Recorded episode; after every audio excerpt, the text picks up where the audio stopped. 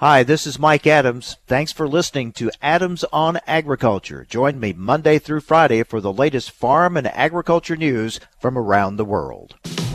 Informing America's farmers and ranchers. It's Adams on Agriculture. Produced by the American Ag Radio Network. Here's your host, Mike Adams. Hello, everyone. Welcome to Adams on Agriculture. Thank you for being with us. Always appreciate you letting us be part of your day. Busy, busy time. So many things going on. We'll talk more about these red hot markets today with Todd Hultman, lead analyst for DTN. Also, we'll have the latest ag equipment sales numbers.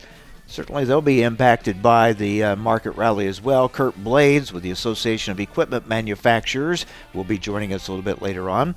And the National Pork Producers Council launched a campaign to highlight pork producer commitment to environmental sustainability. We'll talk with Michael Formica, Assistant Vice President Domestic Affairs for the National Pork Producers Council, about that new campaign. Certainly, ag very much uh, interested in getting their message out to the incoming Biden administration about what it is doing on climate issues, because that obviously is going to be a focus for this new administration. In fact, let's start there as we kick things off with Phil Brasher with AgriPulse Communications. Phil, thanks for joining us. You have been writing about this. Uh, the the Democratic agenda seems to be focused on climate and taxes. Those will certainly impact agriculture.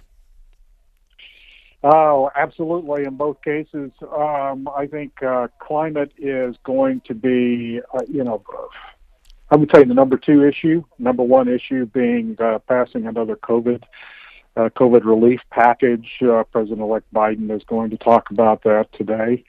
Um, but uh, it's very clear right after that comes dealing with policy, and it's a climate policy, and that's going to be done both through Congress and to the extent they can through administrative actions.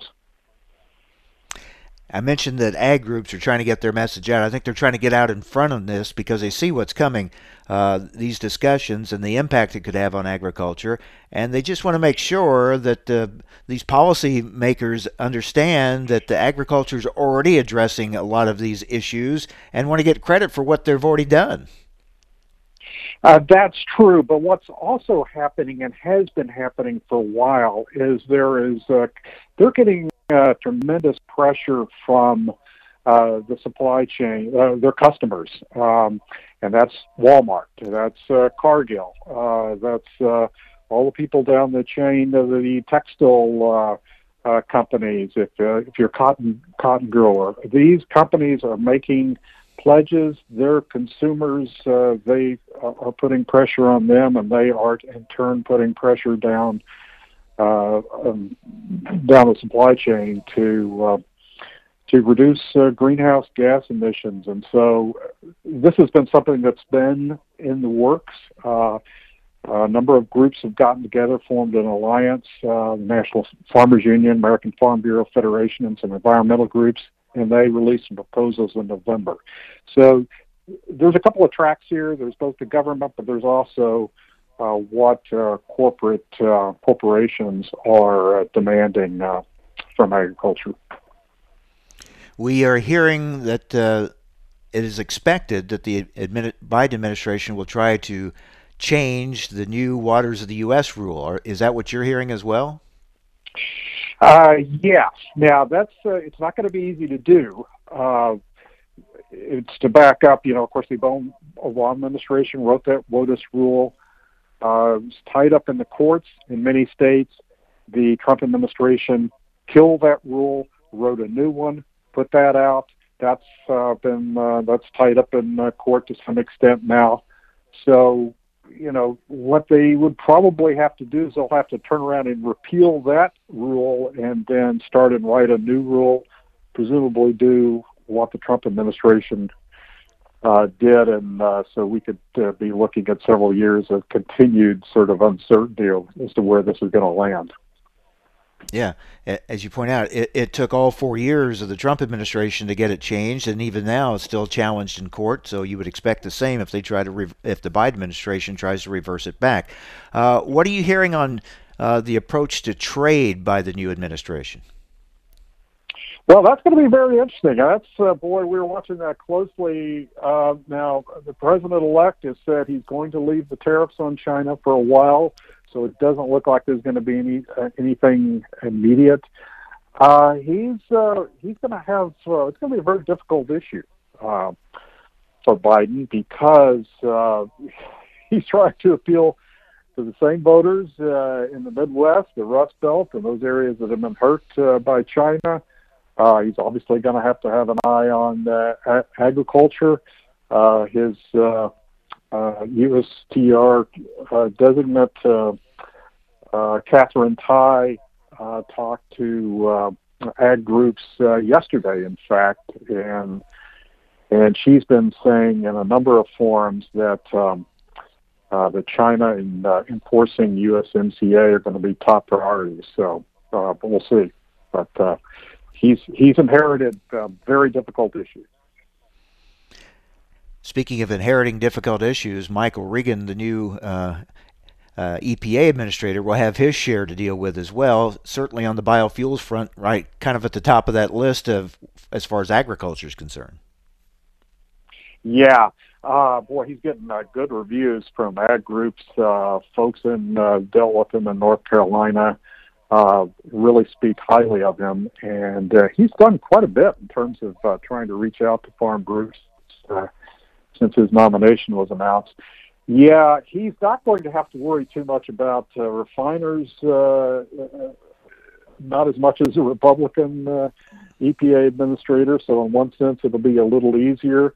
He's going to have different issues to deal with, and I tell you what, anything anything you do in relation to the RFS renewable fuel standard is likely to be tied up in court too. So the courts will have a lot to say about uh, what happens. Yep, we'll be watching that one uh, closely. That's for sure. Um, you mentioned uh, the um, the COVID package, which you know the Democrats have talked about trying to get another one passed here right away in the new Congress. It'll be interesting to see, given the higher grain prices now and the amount of money that's already gone to agriculture, where will agriculture be in, in a new package? Are you hearing anything on that? Uh, I no, haven't heard much. It would be, uh, boy, it, it would be hard to see there being not really expecting a whole lot. I mean, there's there was already 13 billion dollars uh, that was uh, just enacted in December. Most of it hasn't been uh, distributed yet. We're expecting some kind of announcement uh, this afternoon uh, on some on at least one of those provisions. But yeah, I, I you know, there's, there's one economist uh, uh, now saying uh, the soybeans could go to twenty dollars a bushel this year. it's be a little difficult to make a case for uh, more uh, ad hoc assistance, I think. Yeah, probably yeah. will make it a more difficult uh, conversation, I would imagine, on that front. But yeah, there's so much going on, and as we get into this transition, with the twenty dollars. Rather have it from the market. That's right. All right, Phil. Thanks so much. Uh, we'll stay in touch. okay. All right. Thanks. Phil Brasher with AgriPulse Communications. A lot going on. Well, the uh, pork industry has launched a new campaign to tell their environmental story. We'll talk about it with the National Pork Producers Council next, right here on AOA. Hi, this is Mike Adams. You're listening to AOA, Adams on Agriculture. Don't go away. More Adams on Agriculture coming right up. Adams on Agriculture. Conversations with policymakers, the movers and shakers in the ag industry, the pros and cons of issues important to you, cutting through the spin to get to the heart of a topic and giving you the information you need to know. Every weekday, Mike Adams brings you guests important to the ag industry it's quite simply information farmers and ranchers need to know. Adams on Agriculture. Recently on Adams on Agriculture, we're joined now by Brock Slabach, Senior Vice President, Member Services for the National Rural Health Association. What can you tell us how the rural healthcare system is holding up? We're seeing some leveling of increases, at least in the spread of COVID infection. Some of the case rates as percentage of total testing going down a bit. But in some places, of course, we're still seeing surges uh, with hospitalization rates of 30% or more of total admissions due to COVID. And this is, of course, presenting some real challenges for many rural communities to be able to keep up with that surge in demand. And uh, we're watching that with great interest as we come off of the Christmas holidays now. Hopefully, we won't be seeing a similar increase after the Christmas holiday like we did after Thanksgiving. For the information important to rural America, join us on Adams on Agriculture.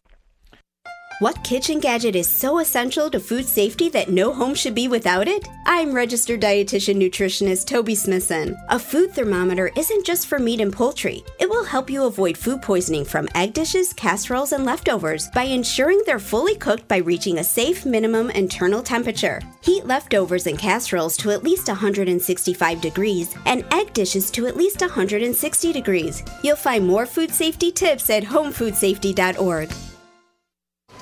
Hey, Dad, your prescription will be ready in just a minute. Hey, Dad, your laundry will be ready in just a minute. Dad, your lunch will be ready in just a minute. Hey, honey, why don't you take a minute? When you help care for a loved one, you give them as much time as you can, making sure they're safe and comfortable. But it's just as important that you take some time for yourself. At AARP, we can help with information and useful tips on how you can maintain a healthy life balance, care for your own physical and mental well being, and manage the challenges of caring for a loved one. Because the better care you take of yourself, the better care you can provide for your loved one. Thanks, Dad. Thank you. You're there for them. We're here for you. Find free care guides to support you and your loved one at aarp.org/caregiving. That's aarp.org/caregiving public service announcement brought to you by AARP and the Ad Council. You're listening to AOA Adams on Agriculture. Hi, this is Mike Adams. You can rely on us for the latest farm and ranch news from around the world. Information America's farmers and ranchers need to know. Adams on Agriculture. Now, back to Mike Adams. As I mentioned earlier, ag groups are working to get their message to the Biden incoming Biden administration about uh, what is being done in agriculture to address climate issues already. Uh, certainly, the pork industry has a strong message to tell, and they've launched a new campaign to do so. Michael Formica joins us, Assistant Vice President, Domestic Affairs for the National Pork Producers Council. Michael, thanks for joining us. Tell us about this new campaign.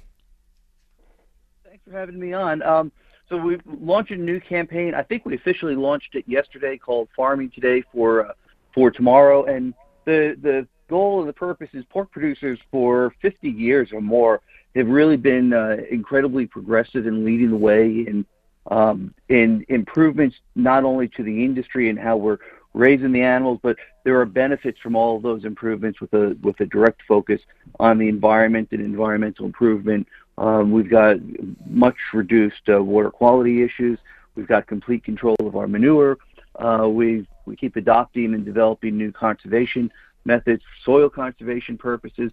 We uh, we're, we're constantly uh, reducing our air emission profile, and then through all of this, there's a you know there's a real co-benefit on the on the climate side where we are we are seeing every year our climate emissions going lower and lower and lower. And overall, we're you know we're one third to one fourth of one percent of total U.S. climate emissions, and that you know that's a goal for us. Um, and those few emissions that are still out there, we're hard at work on trying to capture them and eliminate them as well.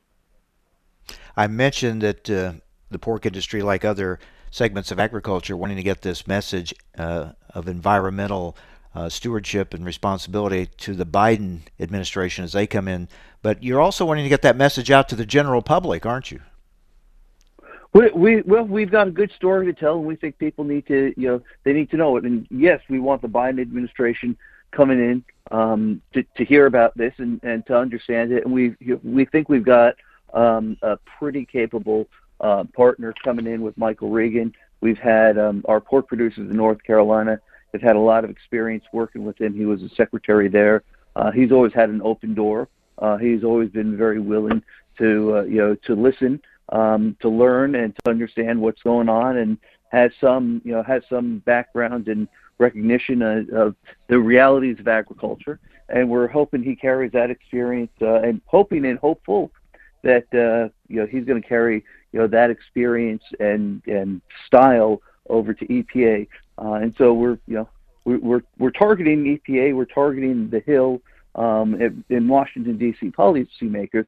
But let's face it, all Americans love to eat bacon with their breakfast. They like pork chop, at night we want them to feel you know safe and happy and comfortable eating that, and realize that you know, not only is that delicious protein, but it's really a low carbon uh, choice. It's one of the more environmentally uh, sustainable choices that they can put on their plate. We're talking with Michael Formica with the National Pork Producers Council. Uh, I, you mentioned this. Could you expand upon that a little bit more? What you're hearing from North Carolina and the pork industry there, and its dealings with Michael Regan as he comes now to uh, EPA? Yeah, sure thing. Um, so Mike Michael Regan became Secretary Regan. I want to say in twenty in twenty January 2017, just about when when Donald Trump uh, was inaugurated. They had a, a, a change in administrations. There was a new Democrat who was elected, and so there was a lot of trepidation within the state. What is this going to mean, uh, especially for eastern North Carolina, where where all the pork production happens. And uh, Regan came in. Um, there were there were some high profile. Well, we had the lawsuits going on, which uh, your listeners probably are aware of. Uh, there were a series of nuisance uh, uh, lawsuits filed by out of state um, ambulance chasing plaintiffs attorneys. There was um, there were also some um, environmental activists and social justice activists petitions that were out trying to shut down livestock production in the state. We didn't really know how he was going to respond to those. And what we found was, you know, he listened to everybody. Um, actually, the, the the the really thing that they liked was he would go out of his way to go visit farms and visit farmers um, to spend spend a lot of time talking to farmers to understand how exactly their operation ran, what really was going on, what was what were the underlying dynamics here, um, what was possible to do and what was not possible to do. His uh, his family and, and he's from Eastern North Carolina as well, so he had some you know familiarity with the area. His grandfather raised hogs, um, and at the end of the day, what they came out with was you know was a realization that um, you know not everything in the world's not perfect, but you know farmers were doing what they could do uh, doing the best that they could do, and actually that there was no great controversy there. There was nothing that justified any additional regulations on them. Um, but for the other side, he also gave them more opportunities. Uh, you know, when permits come up for renewal, they would have uh, you know notice of uh, permit renewals. They'd have uh, extended comment periods, more opportunity to comment and let their voice be heard. But uh, at the end of the day, um, you know, people are still raising hogs in North Carolina, um, and uh, we and we weren't sure that, that was going to be the case uh, initially. And then the other thing that happened is we had we had a, a hurricane that hit Hurricane Florence. Um, you know, biblical amounts of rain. Uh, it was a 20,000, 30,000 year storm event. Um, much of eastern North Carolina was under um, significant amounts of water for you know for weeks uh, it all fell. The had the hurricane just sort of parked itself right right over there, uh, and they had um, we had I, I want to say four maybe five um, hog farms that ran into uh, problems where the, where lagoons breached after being inundated with water for you know for for a long time, um, and you know there was a lot of press calls uh, for you know, to the state that you need to address the problem with livestock agriculture in the state? Aren't they the ones responsible for all these water quality problems? And you know, Secretary Regan stepped up and, and was very clear that no, it's not it's not the livestock farms that are causing the problem. You know, we've got all this water. They've had they've had their own struggles because this was a you know once in a once in a lifetime, once in you know a couple of century kind of storm event. But the bigger problem were all of the industrial point sources in the state that all of these already permitted facilities, the the, the sewage uh, treatment plants, um, you know, you've got a lot of uh, got a lot of power plants in the area. All of them were continuing to discharge into the water. Um, they were just making direct discharges, and the hog farms weren't doing that. The chicken farms weren't doing that. Their lagoons or hog lagoons may have been underwater, but the you know for the most part, um, mm-hmm. there's 2,000 farms in the state. Those you know we had five, four or five actually had breaches. So they were underwater, but the lagoons themselves all you know were all designed. They all they were all able to maintain their integrity, and we just didn't have we didn't have the we didn't have the issues we were afraid of. And he came and he defended the industry, and um, you know for for that we we can't say enough. Yeah. So he, brings an understanding of the of agriculture to the position. That's very, very important and good to hear. Uh, and finally, on this new campaign that you've launched, Michael, you you have pork producers telling their stories from around the country, right? We have uh, we have pork producers from around the country. We have um, you know uh, producers in North Carolina um, telling their story. We've got folks in in Ohio. We have folks in in Minnesota. Um, I think are the three that we're highlighting, and then there's you know there's a there's a number of others who are all going to be part of this campaign, and all of them do you know everyone knows every farm is producers know every farm is different. The general public doesn't know that, and so part of this is to you know that educational piece. Every farm is different. Uh, it depends on you know the size of the farm. It depends on where in the country you are, what kind of crops you're growing. Uh, some some raise crops, some just raise livestock, but they they're all different, but they all do great things. They're all you know very you know they they employ precision agriculture. They're very precise in what they do.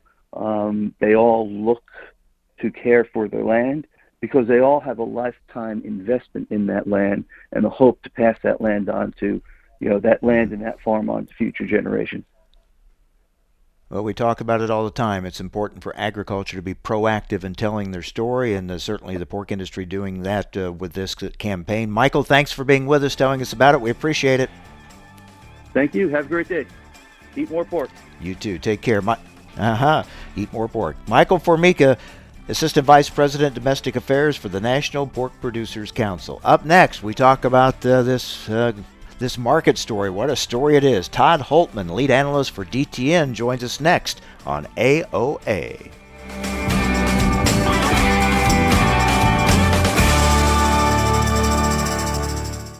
Hi, this is Mike Adams. You're listening to AOA, Adams on Agriculture. Don't go away. More Adams on Agriculture coming right up. Carbon monoxide is a colorless, odorless gas that can be fatal. Don't use anything indoors that burns fuel, such as gasoline powered generators, camp stoves and lanterns, or charcoal grills. Opening doors and windows or using fans isn't enough. Have your vents and chimneys checked to make sure water heater and gas furnace exhausts aren't blocked. If you feel sick, dizzy, or weak while using a generator, get to fresh air right away. From the U.S. Environmental Protection Agency. Every Tuesday, we'll be sitting around the table, sponsored by CHS. Join us and learn how CHS creates the vital connections that empower agriculture, helping farmers and ranchers like you succeed. We'll hear from different voices from throughout the cooperative system, sharing stories about how good things happen when people work together. Join us around the table every Tuesday or visit cooperativeownership.com to learn more. You're listening to Adams on Agriculture for the American Ag Network. I'm Kirsten Rahl. Grains are a bit mixed this morning. Thursday's session looks like another where traders will mostly attempt to catch their breath, allowing markets to consolidate recent gains before embarking on the next leg. On the Board of Trade March, corn is trading two and a fraction higher at 526 and three quarters. The May contract up two cents at 529 and three quarters. March soybeans trading four cents higher at 1410 and and a quarter. The May contract up four and three quarters at 14.08 and a half cent. Chicago wheat March trading a penny and three quarters lower at 6.58 and three quarters. Kansas City wheat March up a penny and a half cent at 6.27 and a quarter. Minneapolis spring wheat March up four and three quarters at 6.33 and a quarter. The May contract up four and three quarters at 6.41 and a half cent.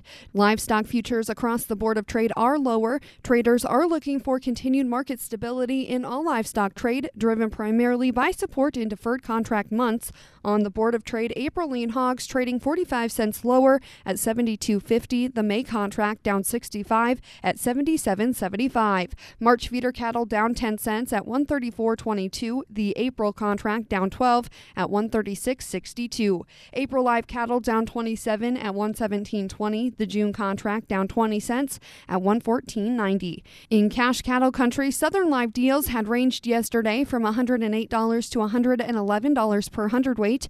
Northern dress deals range from 171 to $173 per hundredweight. Asking prices for cattle left on show lists are around 111 to $112 per hundredweight in the south and $175 plus in the north. Beef cutouts are expected to be higher with light to moderate box movement. You're listening to Adams on Agriculture for the American Ag Network. I'm Kirsten Rahl.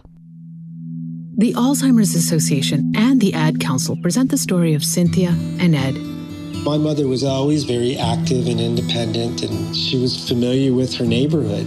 But one day, out of the blue, she stopped at the stop sign for much longer than usual. And uh, she didn't know whether she should go forward or, or turn or just stay at the stop sign. She wasn't even really sure where she was at. She was very concerned. It was very unsettling for her.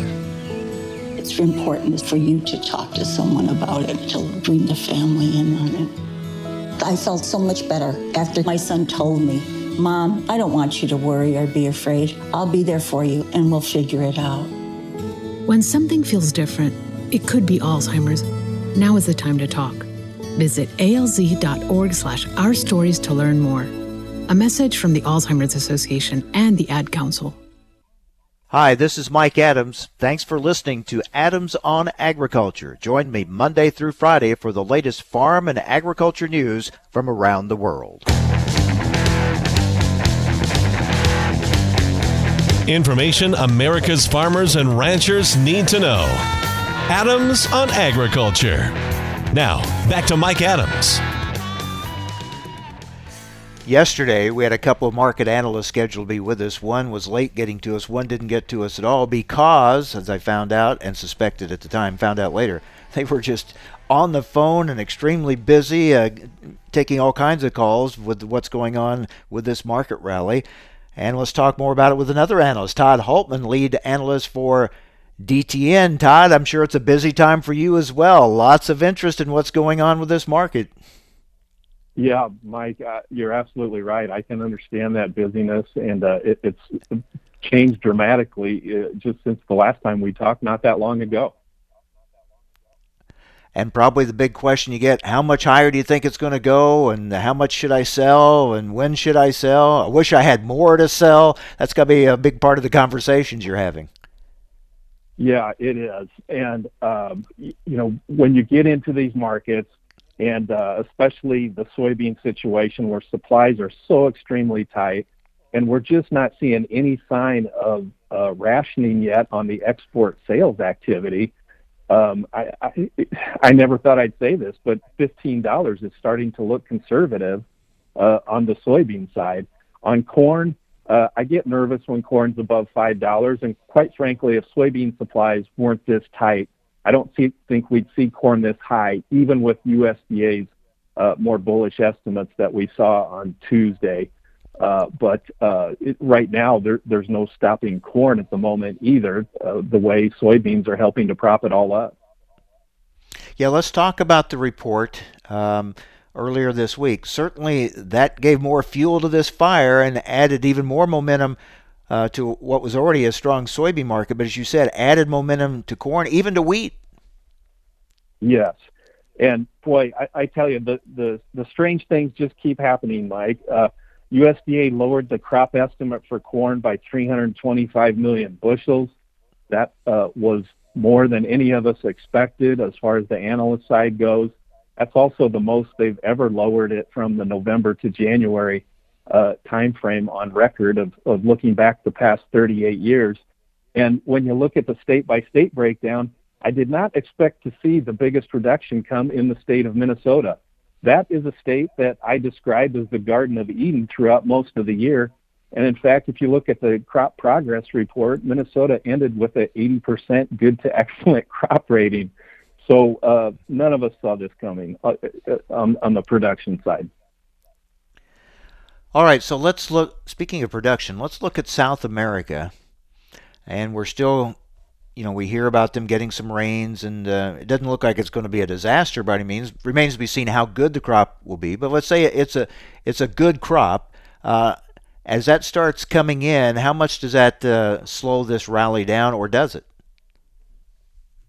Uh, I, I, you know, it, that's a tough call, but I, I think we're going to see a pause in the market. There might be some relief from seeing our export sales uh, finally subside per, for a bit, but uh, I, I don't see a very large correction back uh, from these prices even with the record estimates that we're looking at for Brazil soybeans. And uh, to to their good fortune, they started out the season dry, but they've really uh, gotten better and more consistent rains over the past month, and are still getting those uh, in the forecast this week. So their their soybean forecast is holding up very well at roughly 4.9 billion bushels. That's a huge crop, very close to 5 billion, which uh, is a little bit mind-boggling uh, but they they definitely are uh, the world's largest producer at this point, and it does look like they're going to be good enough shape for a good harvest. Argentina uh, is in drier shape, and uh, that's where we see uh, probably more crop reductions ahead in their estimate, uh, and um, and perhaps uh, a little more problem for the second corn crop in Brazil and Argentina's corn crop later. Yeah, two different stories there. Brazil looks in better shape than than Argentina, that's for sure. Talking with DTN yeah. lead analyst yeah. lead analyst Todd Hultman, Todd, and then the other story that will develop as we get closer to our planting time, and that's dry weather concerns here in the U.S. How big a story do you see that being? Uh, that that I think is going to be a huge story, and of course, unfortunately, you know, we're not really uh, close enough to that time period to, to say much worthwhile about it now except there is plenty of drought on the map, especially in the northwestern plains and uh, encroaching into Iowa. So uh, having that threat at this time of year, and by the way, the Climate Prediction Center doesn't really expect that to back off between now and the end of March. So that appears like it's going to be with us uh, as we get closer to planting time. Uh, that that just adds uh, incredible bullish potential on top of what is already uh, uh, just kind of a mind-boggling bullish scenario that we have for soybeans already, and is becoming one for corn. All right, let's look ahead to what was already going to be an interesting battle for acres, and a lot of thought maybe we'd be somewhere close 50 50. Uh, with what's going on now, does that tip that scale one way or the other? Uh, I still contend that uh, first of all, I think we're going to see our three crop total of corn, beans, and wheat come back to 225 million, which is kind of in line with uh, where we were before we had all the planning fiasco in 2019. So I think that the total acres uh, will return, and there, of course, there's plenty of incentive to get crops planted this year at these prices. Uh, so that may even be up a, a million or two acres on the three crop total. And then uh, you got to give wheat about 45 million acres in this mix. And I think that leaves corn and soybeans at roughly a 90-90 split.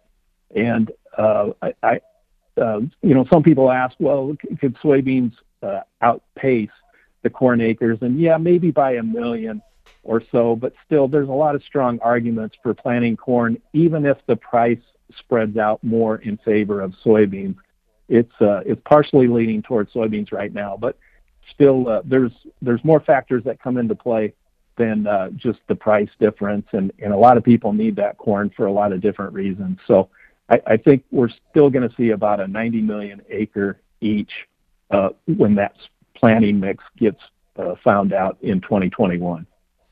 And of course, weather plays a part in that too. We've seen in wet years that maybe some corn acres get switched to beans because of the later planting. But if it is a drier winter and into early spring, that that kind of goes with what you were saying about bringing all those acres back if, if farmers are actually able to get out there and get them planted. Yeah, well, this is a good time to mention that uh, just looking ahead uh, through a bit of a telescope here, if we pencil out that 90 90 split that I mentioned, and we have uh, decent weather and decent uh, crops again, we're probably going to only add about 300 million bushels to the corn ending stocks total and maybe about 200 million bushels to soybeans. So if things go really well, uh, we're, we're kind of back to where we were uh, a couple years ago in terms of price expectations. But as you say, uh, with dry weather being a threat, th- th- there's plenty of bullish potential uh, in that scenario for smaller production. How do you feel? I, I mentioned this earlier. A lot of farmers wishing, even if they sold it, you know, what was considered a good price now, maybe it doesn't look as good now, but it was still a good price. But still wishing maybe they had more to sell. How much? Uh, yeah. How much grain do you think's out there available to sell yet? How much has been uh, kept back? Oh, very good question. And uh, because of Tuesday's report, uh, we did get the number that's still on farms as of December 1. Mm-hmm. And corn, we're looking at 7 million bushels, or excuse me, 7 billion bushels, which is very close uh, to where we were at a year ago. I think the March 1 figures uh, will probably show that uh, drop down quite a bit. In the case of soybeans, we're about 1.3 billion bushels. That's about 200 million bushels less than where we were a year ago. Uh, from just anecdotally, what I hear around the country is, yeah, a lot of that uh, soybeans has been sold out of the field, uh, and uh, there's some corn being stored. But um, I, think the interesting thing here, and the hard thing to outguess, is when you get into a market like this where prices are just up day after day the way they've been the past month. Uh, there's it, it, it becomes tough to sell because you don't want to give up on that next higher price and yet you know that uh, these are the best opportunities for cash prices we've seen in six years. So uh, I, I certainly encourage guys to at least, if nothing else, pick a price that makes you happy and get that order in. but uh, nonetheless, stay stay very close to uh, making some transactions because who knows what lies ahead tomorrow. Yeah, easy in a market like this to maybe have some seller's remorse, wishing you had held on a little longer, but you have to just kind of look at, hey, you got a good price for it, so be happy with that. Yeah, how many years would you be disappointing selling five dollar corn? I mean, that right. Uh, you know, that makes no sense to me. yeah, you always want to hang on to the highest, you get the very highest, but we know that can be very risky and it's it's pretty hard to do. So you have to take those victories along the way. And uh, well, we'll see where all this goes, Todd. It, it's just fascinating to watch, and uh, we'll stay in touch with you to kind of get your perspective on it. Thank you so much. Very exciting times. Thanks, Mike. All right, take care. Todd Hultman, uh, lead analyst for DTN, as we continue to look at these markets, and we'll do so again tomorrow. We'll have more analysis and also looking at the other side, uh, the impact on input costs, certainly for livestock producers, but we're already starting to hear and see some. Uh, uh increases in input costs for grain farmers too. That kind of goes along with these um, big market rallies like this. We'll be talking about that more tomorrow. Well, is the result of uh, better markets, meaning farmers going to spend more on equipment. We're going to talk about that with Curt Blades with the Association of Equipment Manufacturers. He has the latest ag equipment sales numbers. That's next. Stay with us. You're listening to AOA.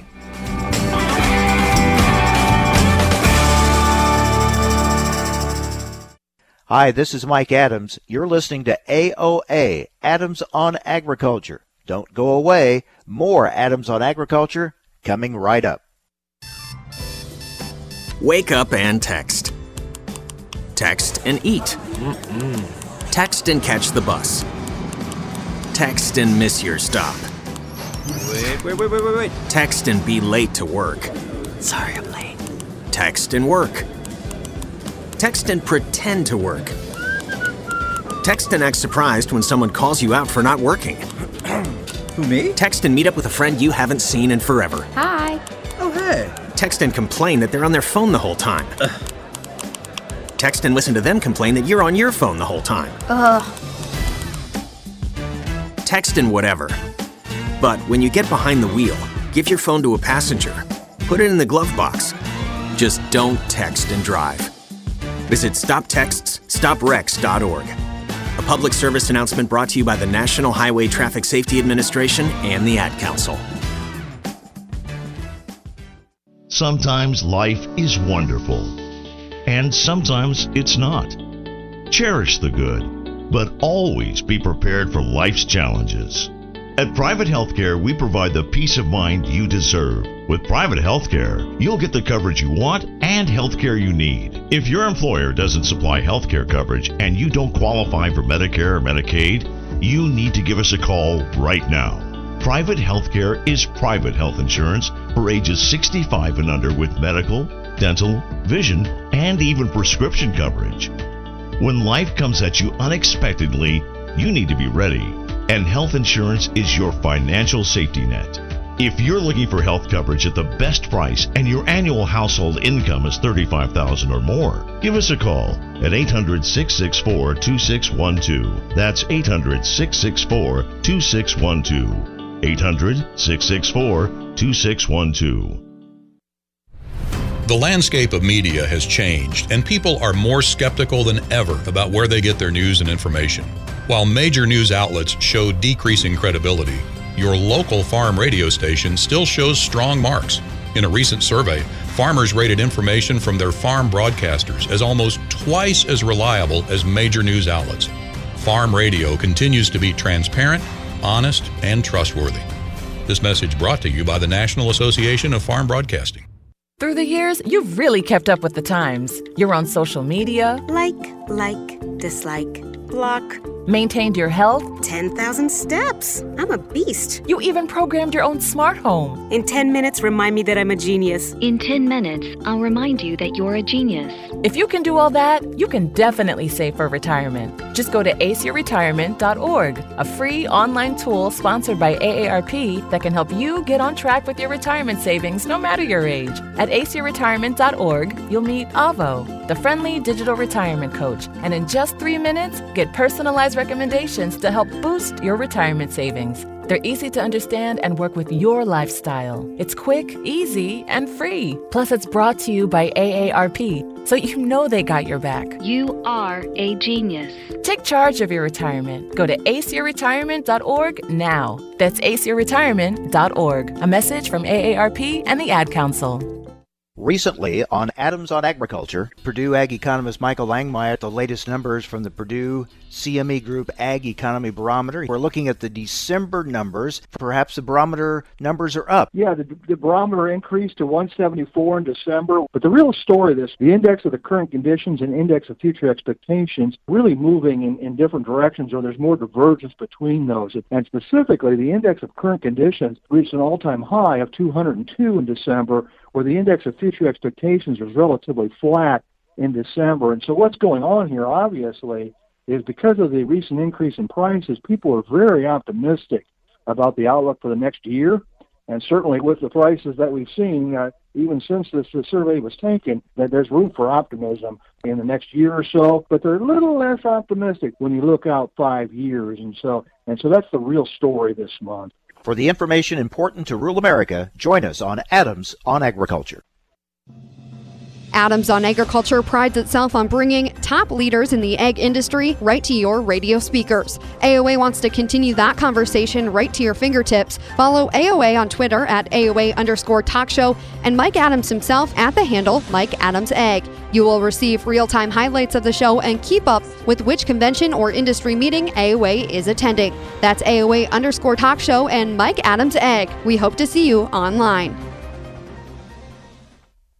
You're listening to AOA Adams on Agriculture. Hi, this is Mike Adams. You can rely on us for the latest farm and ranch news from around the world. Information America's farmers and ranchers need to know. Adams on Agriculture. Now, back to Mike Adams. Each month, we get the latest ag equipment sales numbers from Curt Blade, Senior Vice President, Ag Services for the Association of Equipment Manufacturers. Curt, we've been doing this uh, for several months now. Uh, finally, we have a, a big market rally to, to talk about, and I'm sure will impact, uh, if not now, eventually, uh, these sales numbers. These are the numbers from December. Uh, the rally, of course, has gone on since then, but uh, was already being felt at that time. Are we starting to see any reflection in, in your sales numbers yet? Well, as you as you say, first of all, I'm thrilled that we're seeing a nice market rally. I mean, uh, it's uh, it's it's just great to see the prices uh, you know go up in corn, soybeans. It's just it's what farmers deserve. So thrilled to see that happening. As we look at the December numbers for tractors and combine sales, I mean, throughout 2020, I think one word to describe the whole thing is surprised, uh, pleasantly surprised, in that uh, the numbers exceeded expectations throughout the entire year. We finished the year 2020 with the month of December with really some strong numbers across most of the, uh, the, the, the tractor segments. Very much driven by the under 40 horsepower tractors, uh, but really saw some strength across all tractors, uh, you know, in in the month of December, and that carried on to sort of the whole year being actually uh, above expectations and a, and a, and quite a bit above where we were this time last year. Yeah, you've talked about it all year. That under 40 horsepower market just been tremendous. It has been it's been crazy good. I mean, we're we've sold about 35,000 additional units of under 40 horsepower tractors this year. That's about a 20% growth year over year. And, you know, as, as we say, that's a lot of non-farm use. But hey, I'll take it. Um, it's a lot of non-farm use. There's a lot of folks that have, you know, maybe historically been used to traveling or spending their money on other things or hunkering down and investing in their uh, investing in their properties. That's been very good for the ag equipment market. That's been very good for those local dealers that that survive not just on farmers but also on their on their uh, uh, you know rural cousins as well. So that's that's been very good. But I'll tell you, Mike, it's it's carried over also into that uh, utility tractor market, that 40 to 100 plus horsepower market, where we saw in the month of December we saw 33% growth, and and for the course of the year about 14% growth in that particular market. May also include some non-farm, probably includes quite a little bit of livestock, uh, but it's just a good, good, been a good solid market for the for those two particular segments. 100 plus horsepower tractors saw some nice growth in uh, December, uh, about 20% increase. Uh, that's leading us to the year about 3% growth. And those are, you know, your typical row, tra- row crop tractors. They've uh, been relatively flat, but if you recall, in previous months, those markets have been just a little bit soft. So pleased with the uh, with the rebound we saw in December and how that market ended for the year. So the big question now it, is it pent up demand that'll come out with these higher prices, or after such a long stretch of lower prices, are farmers uh, still cautious about uh, making big purchases? It'll be interesting to see uh, what the numbers will tell us here in the next few months concerning the the bigger equipment, including combines, uh, if we st- start to see things kind of break loose a little bit on that. Oh, I, I think you, you nailed it there. Uh, in the you know you talk about you know a, a price rally like we've enjoyed right now. I think probably you know may may shake loose some of those bigger, more considered purchases like large tractors and combines. I mean, you have to feel pretty good about the future of your financial situation to invest half a million dollars in a piece of equipment. And it seems like that that might be the case uh, starting at the at the first of the year. I mean, December typically is a pretty strong month for tractor and combine sales, um, and January is typically a pretty slow month. I think it largely has to do with you know year-end tax planning and and things such as that. So you know, time will tell of, of of whether this momentum continues. But I think you know psychologically, everyone feels good when they uh, when they can sell their crops for a little bit more, sell their livestock for a little bit more. So that that that has to uh, play into the market. And you know, not to be missed is uh, you know the, the the new market. We talk a lot about new new sales, but used sales have also used prices have remained remained strong, and and used equipment is uh, is is pretty hot right now as well. So I think in general, you know, as farmers looked at uh, 2020 with some of the support that was given to them, as well as this recent market rally, you know, perhaps it's the time to upgrade the fleet just a little bit. Maybe it's time to take advantage of this new technology. Maybe it's time to uh, take advantage of maybe the special financing, other things that help their business operation to make sense and invest in the future uh, of of their ag of their ag operations for years to come. Of course, everything's still a little different with the COVID and the restrictions and the distancing. But what are you hearing from dealers? Are you hearing of uh, at least more interest uh, being expressed uh, by farmers uh, looking into equipment purchases?